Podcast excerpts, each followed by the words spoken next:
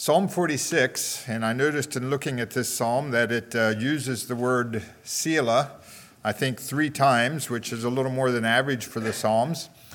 And I like to think of that word as a word that just simply means stop and think about the words that were just given before that. So when you see that word, just take a moment to think again about the words right uh, preceding that word. Psalm 46 God is our refuge and strength, a very present help in trouble.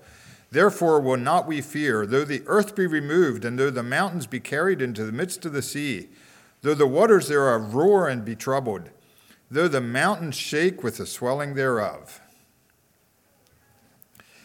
There is a river the streams whereof shall make glad the city of God, the holy place of the tabernacles of the Most High. God is in the midst of her. She shall not be moved. God shall help her, and that right early. The heathen raged, the kingdoms were moved. He uttered his voice, the earth melted. The Lord of hosts is with us. The God of Jacob is our refuge.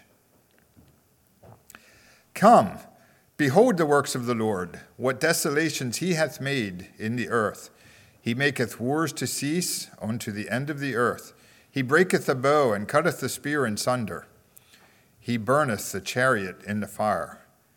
Be still and know that I am God. I will be exalted among the heathen. I will be exalted in the earth. The Lord of hosts is with us, the God of Jacob is our refuge. You may be seated.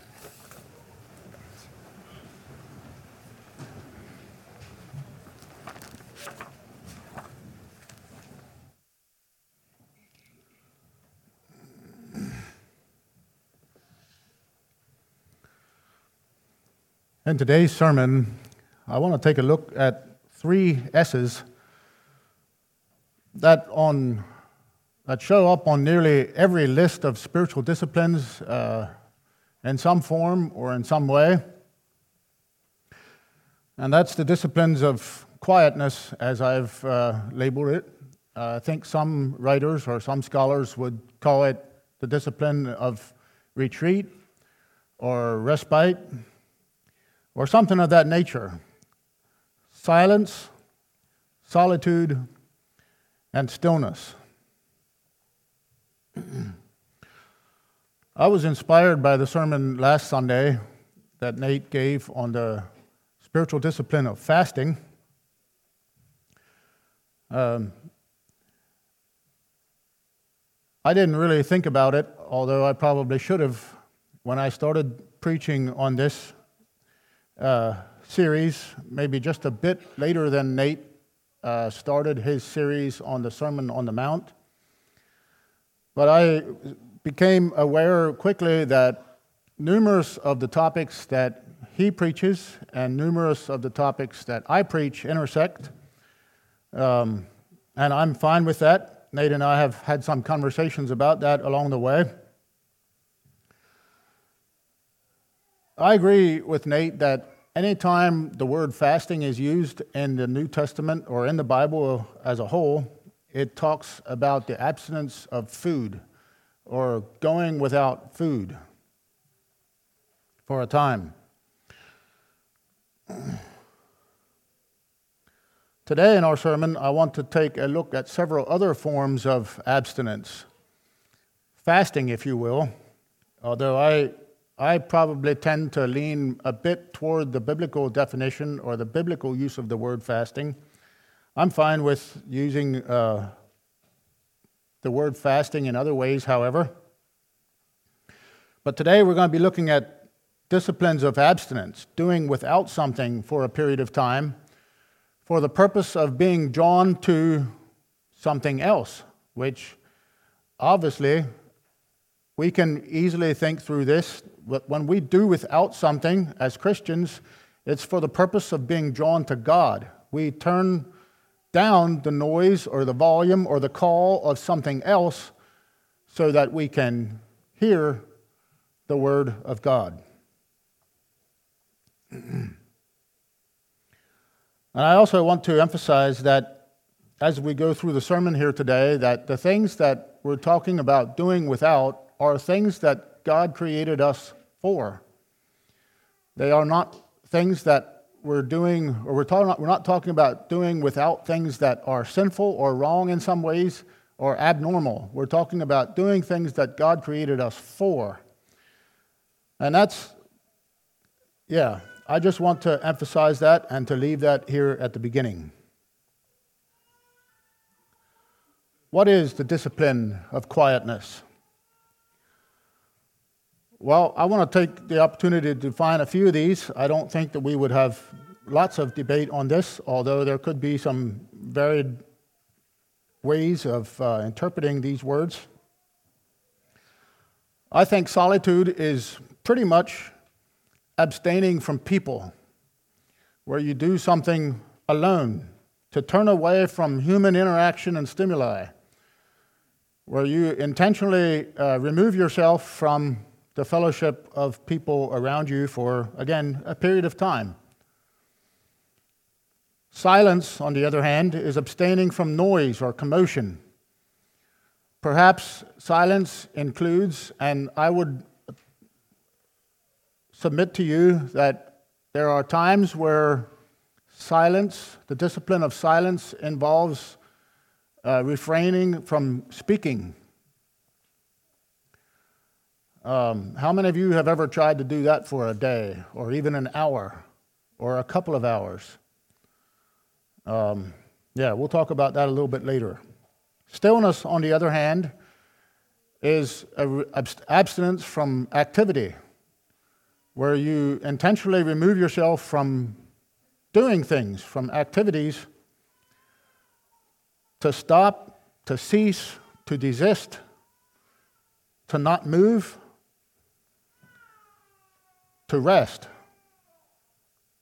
to stay fixated in the spot that you're in for a period of time, to be at peace. I'm sure you're probably noticing that there's similarity and um, in these three. I think there's probable that uh, it's difficult to do one without the complete interaction of the other, although it, there may be times where that is possible. But all three of these are also distinct in some other ways. They may or may not be accomplished at the same time. In the sermon today, basically because of lack of time and the, uh, yeah, just the, the flow of things, I'm, I'm going to be lumping these together, and um, you'll probably notice that. And I'm not necessarily doing that to, um, to create or to, to, to create the visual that they're the same thing. Um, yeah, perhaps I'm needlessly lumping them together. Uh, I just want to give that disclaimer. It's surprising how loud silence can be. Perhaps another way of saying that is how awkward silence can be. And I became aware, in, even in my own life, how, how diligent I can be how diligent we are sometimes to avoid silence.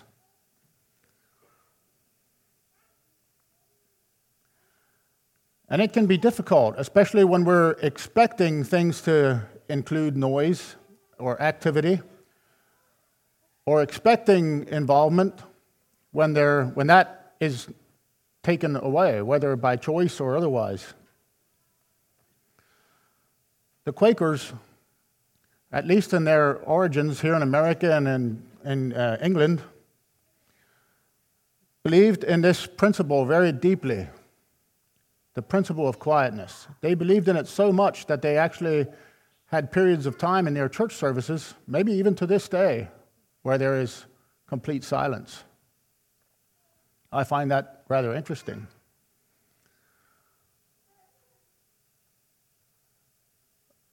I was drawn to that enough to have us do that here this morning. I have a stopwatch here on my phone, and I think I'm going to have us be completely quiet for a minute.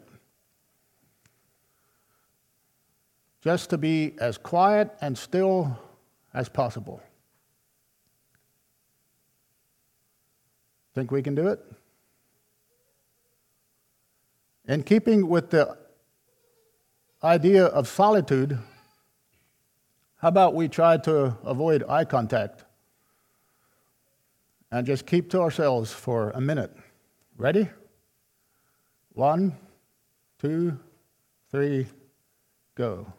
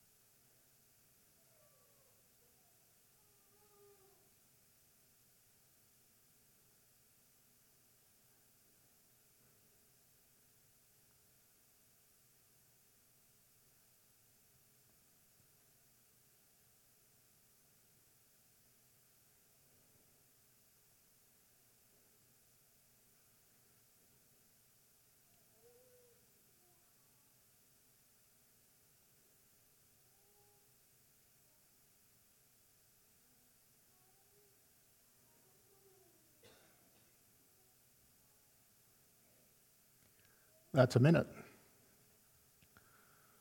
One minute.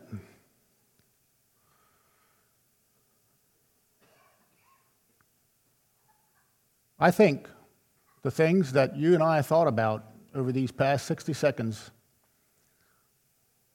are some of the most important things about us and to us.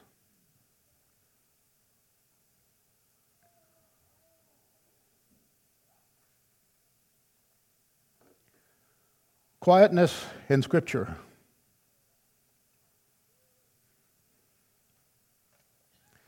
Throughout the Old and New Testament, silence and solitude are used by people and by God to speak to people.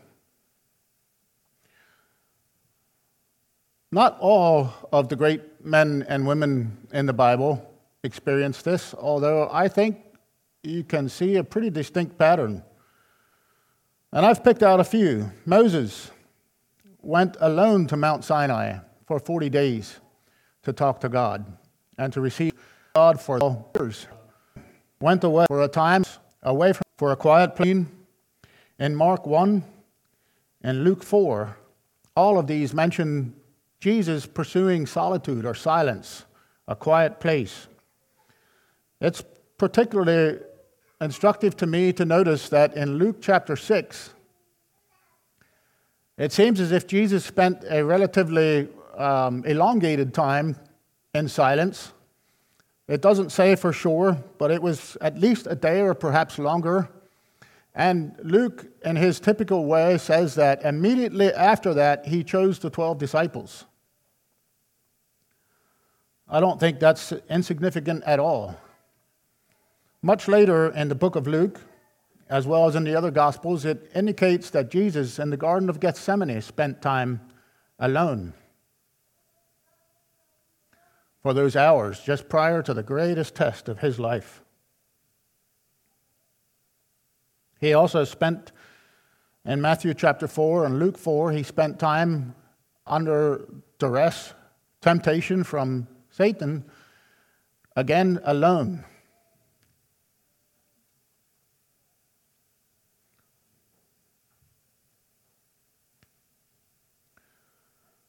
In the opening of the book of Habakkuk, the prophet spends pretty much a whole chapter, I'm putting this in my own words now, moaning or pointing out the problems of seeing the wicked and seeing evil multiply and seeming like there was no deliverer. That things were out of whack in the world, and there didn't seem to be any check in that for that problem. But in chapter 2 of the book of Habakkuk, God speaks into the situation, and he reminds Habakkuk in very clear terms that even though it seems that way from Habakkuk's perspective, that is not actually what's going on. God is not out of control.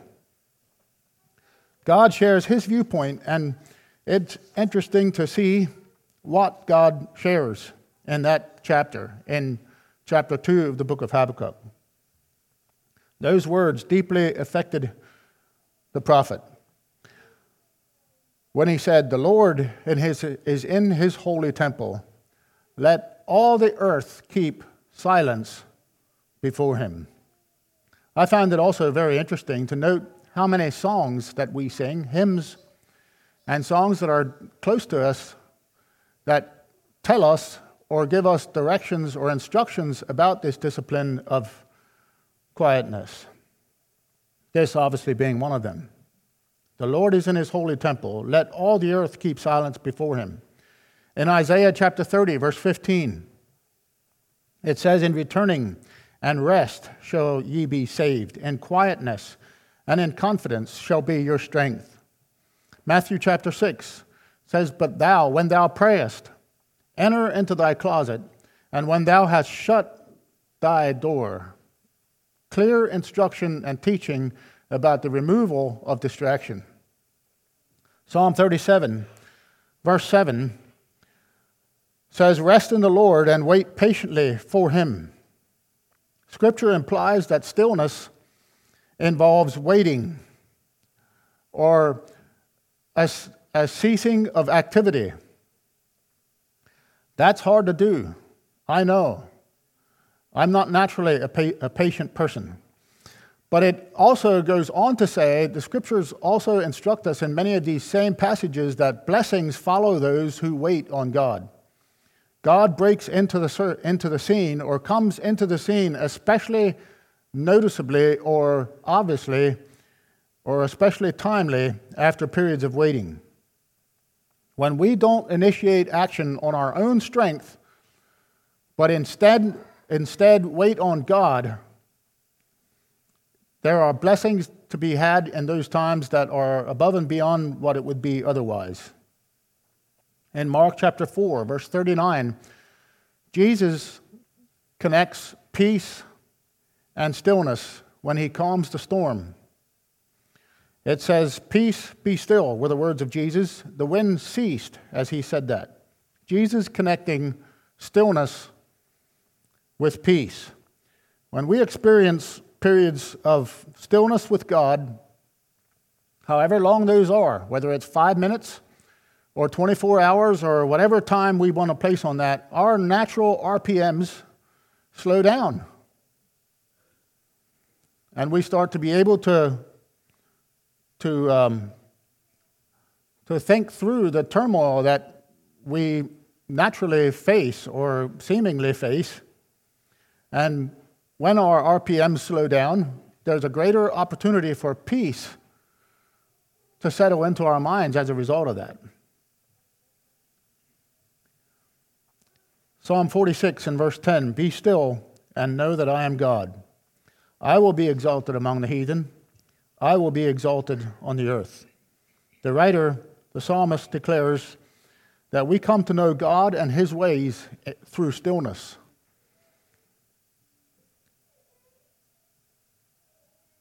through silence, through solitude, we, we tend to see the work of God more clearly.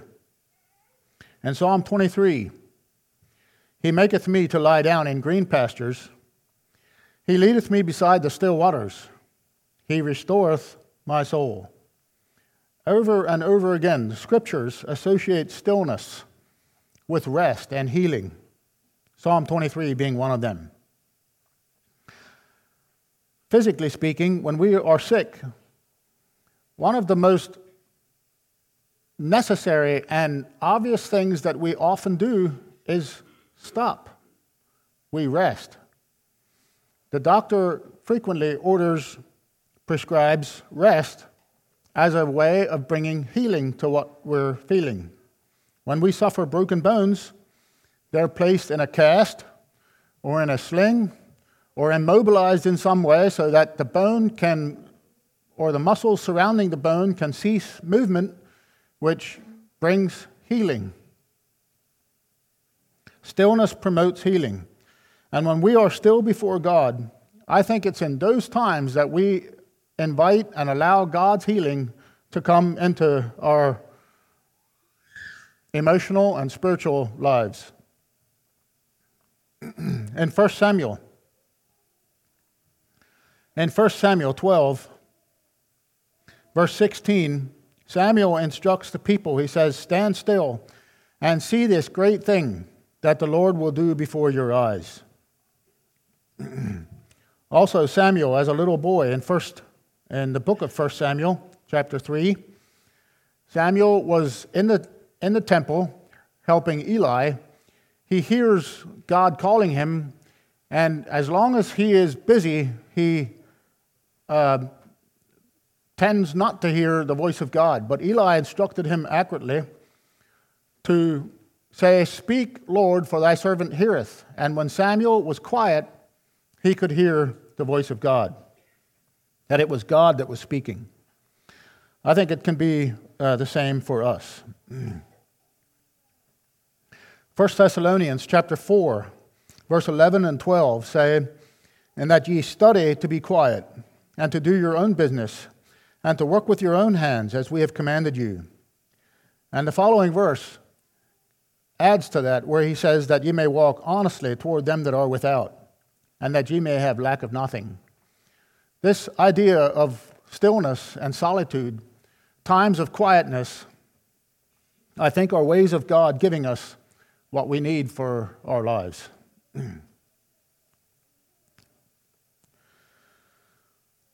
now, getting away from time to time has long been a human necessity not only by Jesus, not only by people in the Bible, but we find ourselves craving times for rest and quietness, for removal from the things that normally um, uh, surround or, or take our focus and attention. And I think probably all of us, and by many, most people's accounts, we're living in times that are noisier and busier and more involved more active, and perhaps more intense, intensely so than any other period in history. There's technology in all its various forms.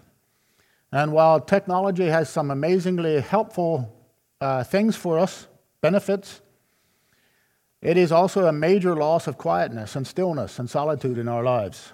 I'm sure I don't have to go into a lot of detail to describe that. It is nearly impossible to get completely away from these things. Throughout our day, we have constant ringtones and notification beeps. We have voices of our favorite author who reads to us when we're in the car, or perhaps even when we're getting dressed. There's the chit chat, the voices of coworkers. There's parents of small children who have constant noise that accompanies that as you are aware in that stage of life. We exercise and go about our work while streaming podcasts and informative um, type things and listening to music and that sort of thing. Our phones are constantly dinging notifications. And we find, as a result of that, increasing, increasing difficulty to be silent and still. And I don't think it serves us well. We become uneasy. We feel awkward when there's complete silences. Quick, somebody say something. That's the mentality that we have, especially when we're around people. When there's not activity, how quickly are we to pull out our phones or to do something of that nature to occupy and fill our time? We tend to see, see silence as a waste of time. It's not.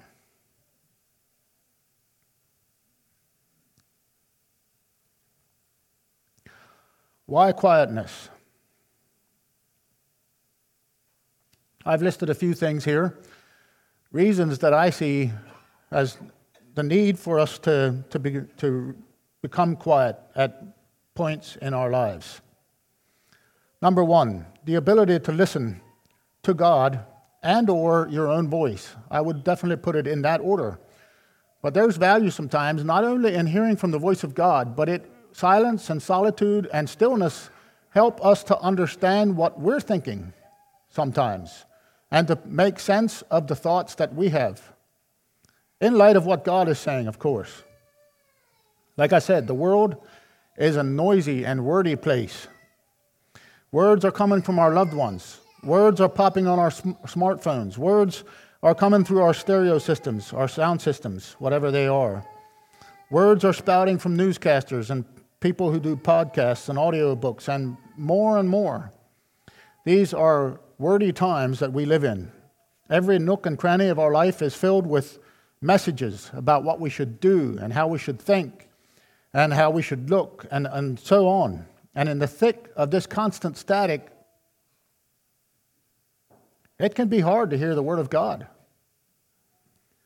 And I challenge us and encourage us to, to find periods of quietness in our life simply for the ability to listen to God and to make sense of, of our own thoughts.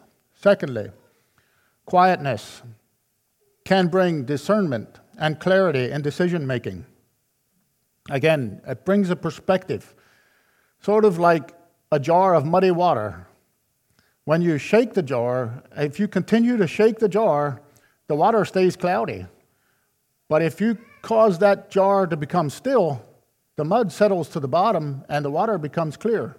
Or a snow globe would be another illustration. As long as you're shaking or turning it upside down, as long as there's activity and movement, there's going to continue to be lack of clarity. And it goes a long way in helping us make good decisions and settle on things that keep out distracting details and competing interests and all the shouldas and couldas and wouldas that tend to cloud our thinking in these times. I've already referred to this one somewhat, but quietness has a way of liberating us from comparison with others. It causes us to focus on God and what God wants us to do. Our strength comes from God, not on the approval or what we think is the approval of others.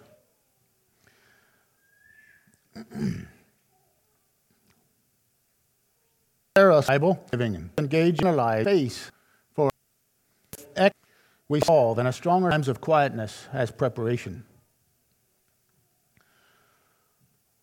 Quietness can help us or cause us to have strength to continue the battle.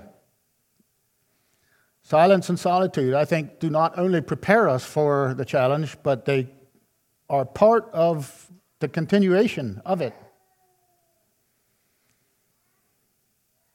None of us are particularly well served. Very few of us are ever at a place where we can constantly be on the front lines. There are times where we need to withdraw, and times where we need to step back, and times where we need to allow others and appoint others to be in the front lines. We need to rotate silence uh, or, or, or uh, between silence and busyness, between solid, solitude and, and activity and that sort of thing, to reorient our pri- priorities, to redirect our, our compass, if you want to say it in that way recommit to a greater purpose in our life. Quietness can be like sharpening the saw, it restores the edge. It's not a waste of time, it saves time. Quietness. Why quietness? One of the ways I think that we especially need, that I especially need, and the thing that is most convicting to me when I look at passages uh, throughout the Proverbs and in the book of James and other places. Quietness, the need to control our speech, and the, the deliverance from the need to explain all of our actions. Silence, someone has said, is not just a quieting of noise that arises from without us, but also quieting the noise that comes from within us. In silence, we put an end to needless and unedifying chatter, gossip, small talk that comes out of our mind and heart. When we choose not to speak for any period of time, we are training our soul, we're training our mind to focus and to speak things that are more important.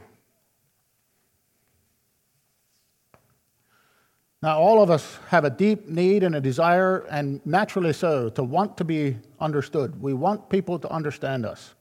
And we feel a deep need, naturally, to maintain our relationship. And so we say things in words, sometimes in actions, but I'm especially talking about speech now and our words.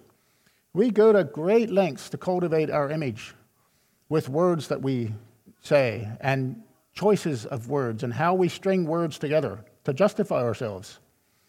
And some of us simply feel the need to use speech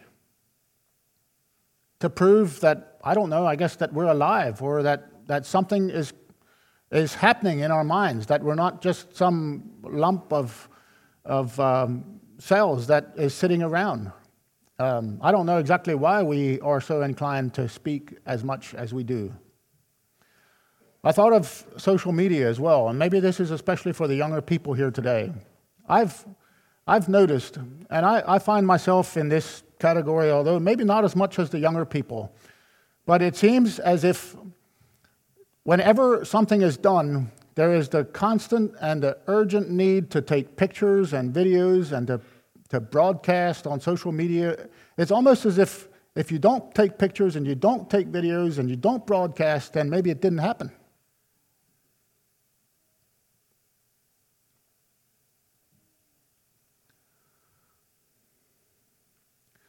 Furthermore, in our culture, we're so task oriented and efficiency focused. And I appreciate that about our culture. I'm that way. I think we should be that way. However, those things can be a real problem to us where we, we tend to, to, to avoid silence and we tend to avoid stillness for that particular reason.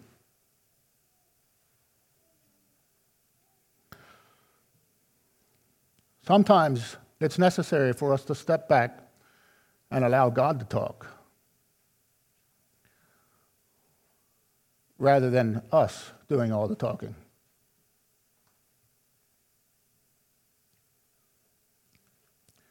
I want to give you some cautions in relation to quietness. Silence and solitude and stillness have their dangers. They're kind of like fasting.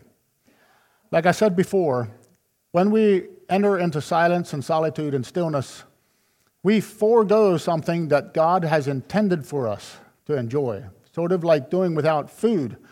God created us to receive food, but when we fast, we are foregoing that for a period of time. And it's in the same way with some of these spiritual benefits of stillness, solitude, and fasting.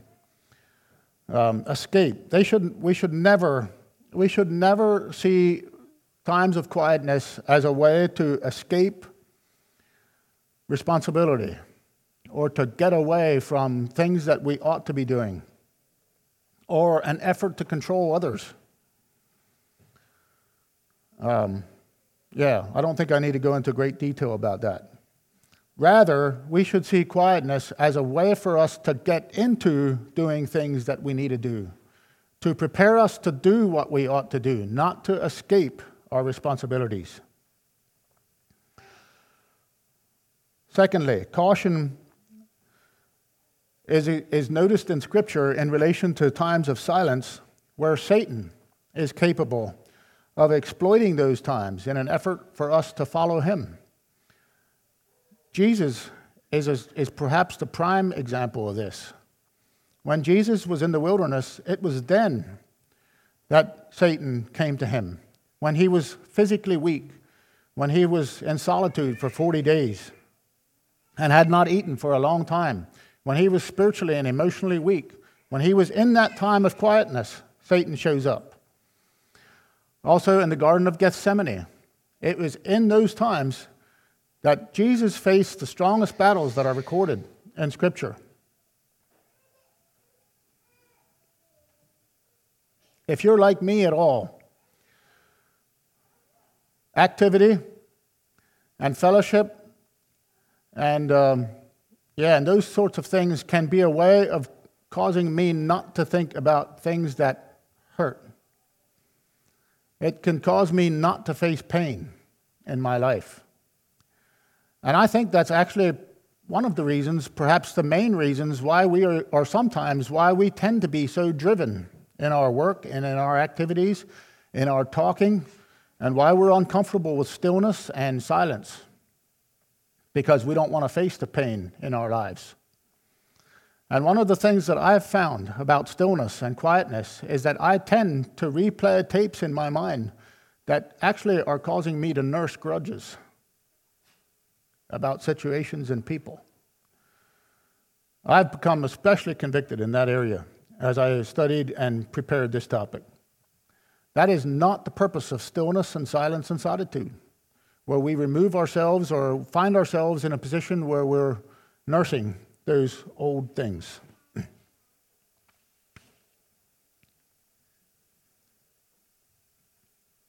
I want to conclude this section by saying and reminding us that stillness and silence and solitude are not necessarily long term states, but I think they're rhythms, is the word that I chose to use. Rhythms in our life, or stage in our stage of life.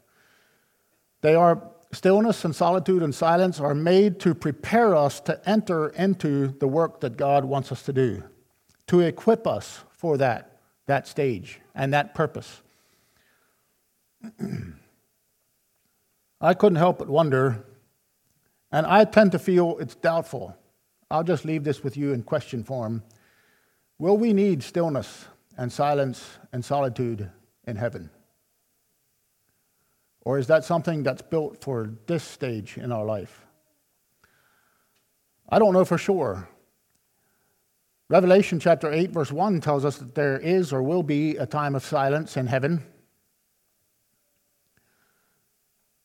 Perhaps that's only for then and that time. I don't know for sure if it's going to be that way the rest of, of, of eternity. I personally think that the book of Revelation actually makes heaven seem sort of loud and crowded. I don't know if that's bad news for people who are more introverts, but I, I think heaven seems like a busy place. And I don't know if that's instructive or not. But solitude should be seen as a companion to fellowship not separate one from the other. A fasting from people so that we can return to that. Silence should be seen as a way of preparing us to engage again. Not the other way around. I have some, just some physical health benefits of silence and solitude. I've already referred to this a little bit earlier. There are obvious physical benefits to silence and solitude. When you cultivate silence and solitude in your life, your body relaxes. Your body, the muscles start to slow down, and the intensity that you feel in your life, and that's a good thing. That actually leads to healing in your life otherwise. Relaxation is a primary mechanism for healing. That's why we should get plenty and regular hours of sleep, for example. I referred to this back when I talked on the, the uh, discipline of rest. When you're under stress, you're bound to be able, slism in your body itself. Um, uh, I don't enjoy silence. I only have a few of these, and perhaps you can, yeah, you can. There's all kinds of ways that we can experience silence. Um, I have I've never uh, hunted very much. I think some of you hunters actually um, probably can relate to some of what I'm talking about this morning when you're sitting in the tree stand or hunting. And that's why you don't want me alone because I can't be quiet enough. But it is an activity that you can do at certain periods and points in your life or throughout the year to have that built in time of retreat. And there's numerous other things that we can do. How about how about setting regular time in our week? How about settling, setting 20 or 30 minute periods of time throughout our week where we, where we have scheduled times of silence, solitude, and stillness? Or in a day's time, how about incorporating pauses in our, throughout our day, even five minutes. Perhaps this can, well, this can show up in all kinds of ways. Maybe just as simple as when you get to the place you're at, if you're not late anyway, stay in your vehicle for five minutes and just put your head back and close your eyes or otherwise and just sit for five minutes. Perhaps even getting up five minutes early or maybe even staying up five minutes later, depending on your, um, the way you're wired. And take those extra five minutes. Just set designated five minutes where you're not actually doing something.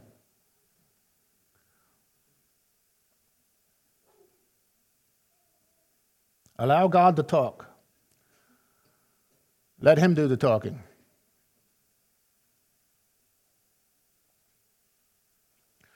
My prayer as I close mirrors the thought of the poet John Whitmer, John Whittier, if I can say that right. He wrote a hymn that we know, we're familiar with. It's a prayer. He said, Dear God and Father of mankind, forgive our foolish ways. Reclothe us in our rightful mind, in purer lives thy service find, in deeper reverence praise.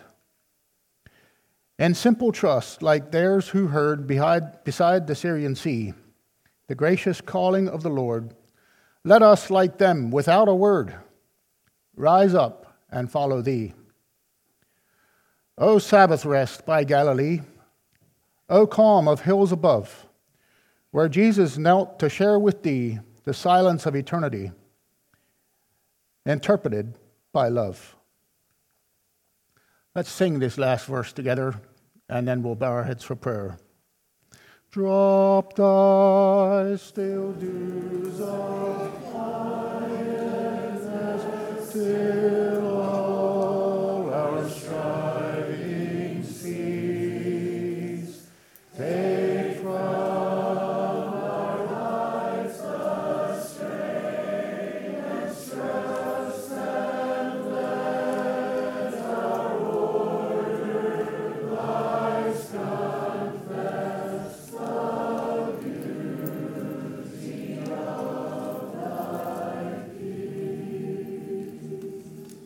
pray.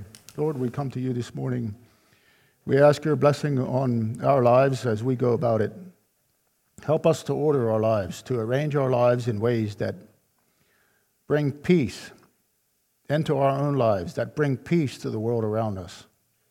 And I pray, Lord, that you would help us to turn from our own agendas, our own selves, and the way that we want to project ourselves and allow you to interpret our lives, allow you to, to bring peace and courage and fruitfulness to our lives. We pray your blessing on our time together as we leave this place and give us safety as we return to our homes. And in this coming week, help us to allow you to speak through us. We pray through Christ. Amen.